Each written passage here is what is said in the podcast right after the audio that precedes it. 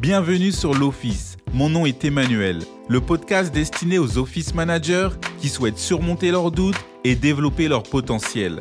Chaque semaine, tu retrouveras une session de coaching avec un expert afin d'améliorer tes compétences, ton développement personnel et découvrir les outils indispensables pour simplifier ton travail au quotidien. Si tu veux des astuces pour être productive, motivée et heureuse dans ton poste, l'Office est pour toi. Aujourd'hui, on va parler de 5 conseils pour avoir confiance en soi. Et si tu veux te tenir informé du podcast, abonne-toi pour ne pas manquer les prochains épisodes. Contrairement à ce que les gens pensent, la confiance en soi, c'est quelque chose qui se développe et personne est né de cette manière-là. Des fois, j'entends des personnes dire Ah, j'ai pas confiance en moi, je sais pas comment faire, je suis perdu. La bonne nouvelle, c'est que ça se développe tout au long d'une vie. Tu as toute une vie pour développer la confiance en soi. Mais la mauvaise nouvelle, c'est que c'est aussi quelque chose qui peut se détruire avec le temps. Comment ça peut se détruire? Ça peut se détruire avec les traumas, ça peut se détruire avec les problèmes personnels. Alors quand tu vois une personne qui a totalement confiance en elle, cette personne a fait une chose que les autres n'ont pas faite. Cette personne, elle est juste passée à l'action. Et je sais que parfois, ça peut être difficile de développer la confiance en soi parce que les personnes ont des traumas, les personnes ont des problèmes personnels. Et malheureusement, la confiance, c'est pas un comprimé qu'on prend tous les matins. C'est pas de la vitamine D qu'on peut prendre et se dire, ah, j'ai confiance en moi pour toute la journée. Non, ça fonctionne pas comme ça, malheureusement. Et la question qu'il faut se poser, c'est comment puis-je devenir une personne plus confiante? Et il y a une seule réponse à ça. C'est de passer à l'action contre la chose dont tu n'es pas sûr. Comment puis-je devenir une personne plus confiante, c'est de passer à l'action contre la chose dont tu n'es pas sûr. La chose qui te fait peur, auquel tu procrastines depuis longtemps, ça peut être faire du sport, faire du yoga, aller courir, ça peut être énormément de choses. Et avoir confiance en soi, ça fait énormément de bien. Il y a beaucoup de positifs puisque tu peux avoir des meilleures performances en tant qu'office manager, tu peux avoir des relations plus saines, tu peux être ouverte à essayer de nouvelles choses. Le point numéro un, ça va être arrêter de se comparer autres. Est-ce que tu te compares aux personnes que tu suis sur Instagram ou peut-être tu te compares, tu compares ton salaire à celui d'un ami, peut-être que tu compares tes chaussures, ton sac à main, peu importe ce que tu peux comparer. La bonne nouvelle, c'est que tu es un humain et non un robot. Par contre, la mauvaise nouvelle, c'est que c'est peu probable que ça t'aide à renforcer ta confiance. Je dirais même que ça peut avoir l'effet inverse. Et c'est tout à fait normal de se comparer aux autres parce que on est des êtres humains, c'est dans notre nature. Par contre, se comparer aux autres va avoir des effets beaucoup plus négatifs que positifs. Et ça, c'est ce qu'on appelle la comparaison sociale. La comparaison sociale, c'est la manière dont une personne va se comparer aux autres. Et lorsque tu le fais, tu vas penser peut-être qu'ils ont réussi dans leur vie, peut-être qu'ils sont plus intelligents et que toi aussi, tu devrais être pareil. Et le résultat, c'est que tu risques de considérer la vie soit comme une compétition et tu risques de baser tes valeurs sur ce que les autres font mieux que toi. Tu risques de baser ton apparence sur l'apparence d'une autre personne. Tu risques de baser ta personnalité sur ce que les autres personnes ont accompli et ce que toi, tu n'as pas? Je vais te donner un exemple tout simple. Je sais que des fois, lorsque je vais à la, salle de gym et je vais faire du sport, et je sais que j'aurais tendance inconsciemment à me comparer à la performance d'une autre personne elle a mis beaucoup plus de charge sur sa barre pour faire de la musculation et que moi, j'en ai beaucoup moins. Et je sais que mon subconscient va penser, t'es nul, tu vas pas assez souvent à la gym, tu devrais peut-être faire plus de sport, alors qu'il peut avoir dix raisons différentes. Peut-être que cette personne a commencé à faire du sport il y a 6-7 ans, alors que moi, j'ai commencé depuis 6 mois. Et ça peut être aussi la même chose lorsqu'on est en entreprise. Un collègue fait une présentation et on se dit waouh, elle a beaucoup plus de compétences, elle parle mieux, sa communication est, meilleure.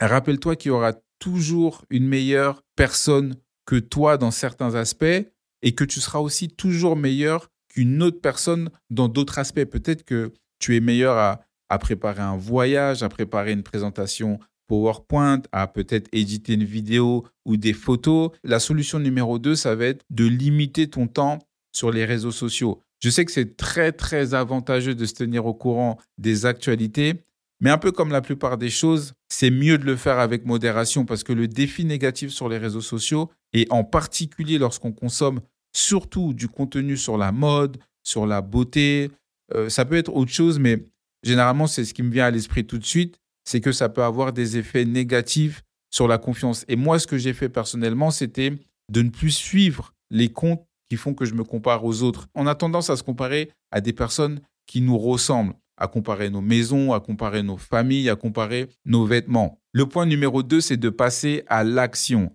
Parce que la confiance en soi, ça se développe quand tu passes à l'action et que tu accomplis des objectifs réalistes. Ce que je veux dire par là, c'est que si tu atteins des objectifs petits ou même grands, tu vas te sentir beaucoup mieux dans ta peau. Et ça commence par des objectifs quotidiens. Par exemple, te réveiller à l'heure, manger moins sucré, éviter d'aller à la boulangerie parce que tu as envie de perdre du poids. Ça peut être être à l'heure à l'office. Peut-être que tu as envie d'arriver cinq minutes avant, de prendre ton train, ton métro ou d'aller en voiture et que tu veux toujours être à l'heure. Ça, c'est des objectifs quotidiens que tu as envie de faire tous les jours. Et si tu atteins tes objectifs chaque jour, il va y avoir de fortes chances que tu commences à atteindre des objectifs mensuels. Si aujourd'hui tu as envie de perdre du poids, tu as envie de perdre, disons, allez, on va aller dans l'extrême, peut-être 5 kilos, il faut que tu te gardes à l'esprit que les progrès, c'est progressif et que les grands changements, ça ne se produit pas du jour au lendemain. Mais par contre, les petits changements que tu vas produire au jour le jour, c'est ce qui va faire que tu réussis tes objectifs à long terme. Si tu réussis le fait de manger que de la salade à la place des frites, ton objectif à court terme va devenir objectif à long terme. Donc, si tu manges que de la salade tous les jours et que tu évites les frites, c'est sûr que ces 5 kilos, tu pourras les perdre beaucoup plus rapidement et tu auras beaucoup plus confiance en toi. Je sais qu'il y a trois ans, j'ai décidé que je voulais devenir un bon nageur. Je voulais avoir les bonnes techniques, je voulais faire des longueurs sans m'arrêter pendant 45 minutes. Alors que la dernière fois que j'avais été nager, c'était dans une piscine et c'était au lycée. Alors la frayeur que j'avais, elle était énorme. Il y avait une chose que je savais, c'est que je voulais apprendre à nager correctement sans être fatigué au bout de cinq longueurs. Et il y avait une deuxième chose dont j'étais vraiment sûr et certain, c'est que je savais que je n'avais pas la capacité de nager 45 minutes. Et je me suis dit, attends Emmanuel, tous les grands nageurs, ils ont commencé exactement là où j'en étais. Et je me souviens le jour où j'ai décidé d'aller à la piscine, j'avais la boule au ventre. J'étais stressé et je savais que j'allais être ridicule en nageant. Et trois ans plus tard, je peux nager peut-être pas 45 minutes, mais je peux nager au moins 20-25 minutes. Et du coup, j'ai pris confiance en moi. Ça m'a poussé à commencer d'autres activités. Tu veux courir demain soir parce que tu veux te sentir mieux et tu procrastines sur cette chose-là depuis longtemps et que tu trouves des excuses. Tu peux influencer ton objectif en avance avec plusieurs étapes. L'étape numéro une, c'est que tu peux juste mettre un rappel dans ton calendrier le matin pour te dire je vais courir ce soir à 19h. Tu peux te mettre deux, trois rappels dans la journée, comme ça ton subconscient, il est prêt, il sait que tu dois aller courir. La deuxième étape, c'est que tu prépares tes affaires et tu mets le sac devant la porte d'entrée. Comme ça, dès que tu rentres chez toi, tu sais que lorsque tu ouvres la porte, la première chose que tu vois, c'est ton sac. Tu peux juste passer à l'action suivante. Tu peux t'habiller, mettre tes vêtements de sport, même si tu n'as pas encore décidé d'aller courir. Et si tu décides d'aller courir, tu peux juste dire qu'en passant à l'action suivante, tu vas juste décider de sortir, courir 5 minutes ou même de marcher. Peut-être que ton objectif, c'est de courir 45 minutes, mais avant de d'atteindre cet objectif sur le long terme, peut-être que tu peux juste préparer tes affaires, t'habiller, sortir et marcher. Donc l'objectif, c'est de passer à l'action, même si c'est que 5 minutes. Et l'action, ça vient avant la confiance. C'est l'action qui engendre la confiance. Plus tu agis, plus tu as confiance. L'action vient avant la confiance. C'est l'action qui engendre la confiance et non l'inverse. Donc, plus tu vas agir, plus tu auras confiance. Et quand tu passes à l'action, tu deviens compétent. Quand tu deviens compétent, tu augmentes ta confiance. Les trois fonctionnent ensemble. Le point numéro 3, ça va être de pratiquer les pensées positives. C'est le dialogue interne que tu as avec toi-même. C'est la façon dont tu te parles. Ce sont les pensées que tu as tout au long de la journée et que personne peut lire. Tu peux avoir deux types de pensées. Soit elles sont négatives, soit elles sont positives. Et les pensées positives, c'est ta petite voix intérieure que tu utilises pour des mots positifs, pour traiter tes pensées, pour traiter tes croyances, pour traiter tes idées. Et les petites pensées négatives, c'est exactement l'inverse. Les pensées intérieures négatives, ça va se produire quand tu vas utiliser un langage qui est autodestructeur. Tu peux avoir des préjugés sur toi-même ou tu peux même avoir des préjugés sur les autres. Les pensées intérieures négatives vont se produire quand tu utilises un langage autodestructeur avec par exemple des préjugés sur toi-même et ça peut même être des préjugés sur les autres personnes. Et j'ai fait quelques recherches sur le sujet que les personnes optimistes ont une meilleure qualité de vie et ont des niveaux inférieurs de dépression et d'anxiété. Ils ont donc des relations qui sont plus saines et ils ont une meilleure image de soi. Je sais que ma voix intérieure à moi, je lui ai donné un nom, c'est celle qui s'appelle Petit Manu. Et à chaque fois que Petit Manu a des pensées négatives, je communique avec Petit Manu pour changer ses pensées négatives en pensées positives. Tu peux faire une erreur et tu penses waouh, je suis pas assez bonne, je suis pas assez bon, je fais toujours des bêtises. Ou des fois, j'entends des personnes dire ah non, je suis trop nul pour faire ça, je suis trop nul pour faire ci. Ah non, ça c'est pas mon truc. Moi, je suis trop nul pour faire des tableaux Excel. Ah non, moi, je suis trop nul pour faire une présentation PowerPoint. Et c'est ce qui arrive le plus souvent, c'est qu'une personne avec des pensées négatives peut augmenter le doute de soi et ça peut faire obstacle à sa croissance, ça peut faire obstacle dans sa manière d'évoluer, dans sa manière de se voir, dans sa manière de parler aux autres personnes.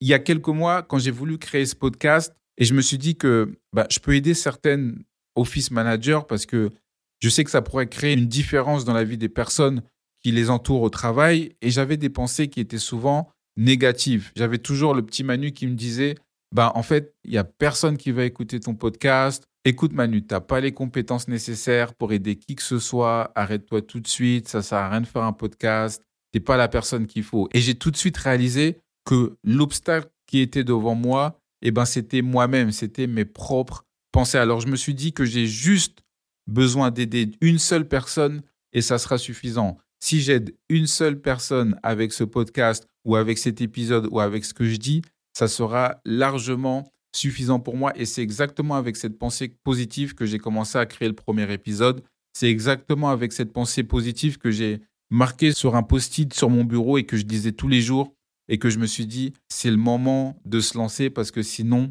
tu vas jamais le faire. Et l'obstacle numéro un, c'est toi. Pourquoi les pensées positives sont importantes?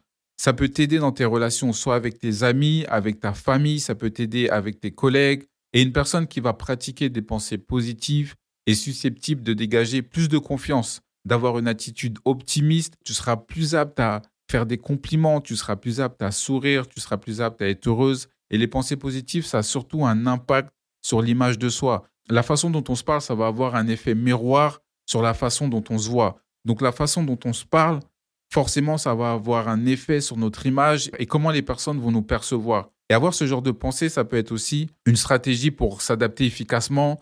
Et lorsqu'on a des pensées positives, généralement dans des situations stressantes, ça nous aide à voir le bon côté des choses et surtout à avoir confiance en nos capacités. J'ai noté quelques exemples qui peuvent recadrer tes pensées positives et augmenter la confiance. Imaginons que tu te dis ah mais je peux pas gérer ça ou c'est impossible. Il faut tout de suite que tu changes cette pensée négative et que tu dises je peux le faire. Tout ce que j'ai à faire c'est d'essayer. Je peux le faire. Tout ce que j'ai à faire c'est d'essayer. Ou si tu dis que ah je peux rien faire de bien, je suis nul, il faut que tu dises que ben je peux faire mieux la prochaine fois ou au moins j'ai appris quelque chose. Et je sais que j'ai souvent une pensée négative moi qui revient lorsque je vais essayer une nouvelle chose, c'est que je me dis souvent, j'ai jamais fait ça avant et je pense pas que je serais bon dans ce domaine, c'est pas pour moi. Et à chaque fois que j'ai cette pensée négative, je me dis aussitôt, c'est une bonne opportunité pour moi d'apprendre, c'est une bonne opportunité pour moi de grandir. Et si tu veux essayer, je t'encourage à prendre par exemple un post-it et à coller quelques phrases, soit sur ton bureau ou devant ton ordinateur. Ça peut être aussi sur le miroir de ta salle de bain, comme ça, lorsque tu te réveilles le matin, la première chose que tu vois, c'est une pensée positive. Le point numéro 4, c'est de prendre soin de soi. J'avais envie de te donner quelques conseils sur ce point que je trouve très intéressant et parce que pour moi c'est important de naviguer dans la vie de tous les jours en prenant soin de soi. Et je sais qu'il est parfois difficile de se sentir bien dans sa peau si on abuse un peu trop de son corps parce que prendre soin de soi ça peut t'aider à être plus productif, ça peut t'aider à réduire ton stress. Pour ma part, j'ai jamais entendu une personne dire "Ah, je me sens tellement bien, j'ai mangé un pot d'agendas au caramel beurre salé et une pizza quatre fromages." Je me suis jamais senti aussi bien de ma vie. Enfin, je dis pas qu'il faut pas manger d'agendas et avoir un petit plaisir de vie. Par contre, lorsque tu vas faire des choses pour prendre soin de ton corps, prendre soin de ton esprit, par exemple, lorsque tu cours, lorsque tu manges une salade, lorsque tu lis un livre, lorsque tu fais une balade à pied, tu peux tout de suite ressentir à l'intérieur de toi que tu te sens bien et que le résultat, ça se voit aussi à l'extérieur. Tu auras tendance peut-être à sourire, à vouloir partager ton expérience avec les autres. Tu pourras accomplir des choses avec beaucoup plus de facilité. Et je sais que certains vont dire que ah, j'ai pas le temps, j'ai pas l'argent, j'ai pas l'énergie quand je sors du travail, je suis trop fatigué. C'est totalement compréhensible, surtout lorsque tu es à l'office toute la journée, lorsque tu es au travail toute la journée, ensuite que tu dois prendre le transport. Mais ça peut se faire de manière très facile sans forcément aller faire du shopping ou aller prendre le meilleur soin à l'hôtel. Tu peux juste lire un livre pour le plaisir parce que ça peut t'aider à juste prendre une pause dans la réalité et de se plonger dans une histoire. Tu peux prendre l'air pendant juste cinq minutes, tu peux faire une promenade sans ton téléphone, tu peux prendre un déjeuner seul. Je sais qu'à certaines personnes, ça peut être un peu effrayant d'aller déjeuner seul, mais ça aide quand même mieux à apprécier son repas lorsqu'on est seul ça aide à apprécier son temps, ça aide à apprécier la relation qu'on a un peu avec soi-même, ou ça peut être tout simplement créer une playlist de musique qui va faire en sorte que tu souris, que tu as envie de danser ou que tu as envie de chanter. Ça peut être monter les escaliers à la place de prendre l'ascenseur, boire un verre d'eau supplémentaire, ça peut être prendre de la salade euh, au lieu des frites, comme j'ai dit précédemment. Et si tu as un peu plus de temps, bah juste faire un massage, faire de la méditation ou faire du sport, et si tu n'as pas d'idée sur ce que tu peux faire pour prendre soin de toi, tu peux te poser la question, qu'est-ce que je faisais avant qui me rendait heureux, qui m'amusait et qui me relaxait? Voilà, c'est fini pour moi. Merci beaucoup d'avoir écouté l'épisode d'aujourd'hui. Et si tu as aimé le podcast, partage-le à un ou une office manager. Et si tu as 30 secondes à m'accorder, mets un commentaire sur Apple Podcast afin qu'il soit montré à davantage de personnes. Et je veux te le rappeler si personne ne te l'a dit dernièrement, tu es apprécié et ton énergie est une source de joie. À lundi prochain.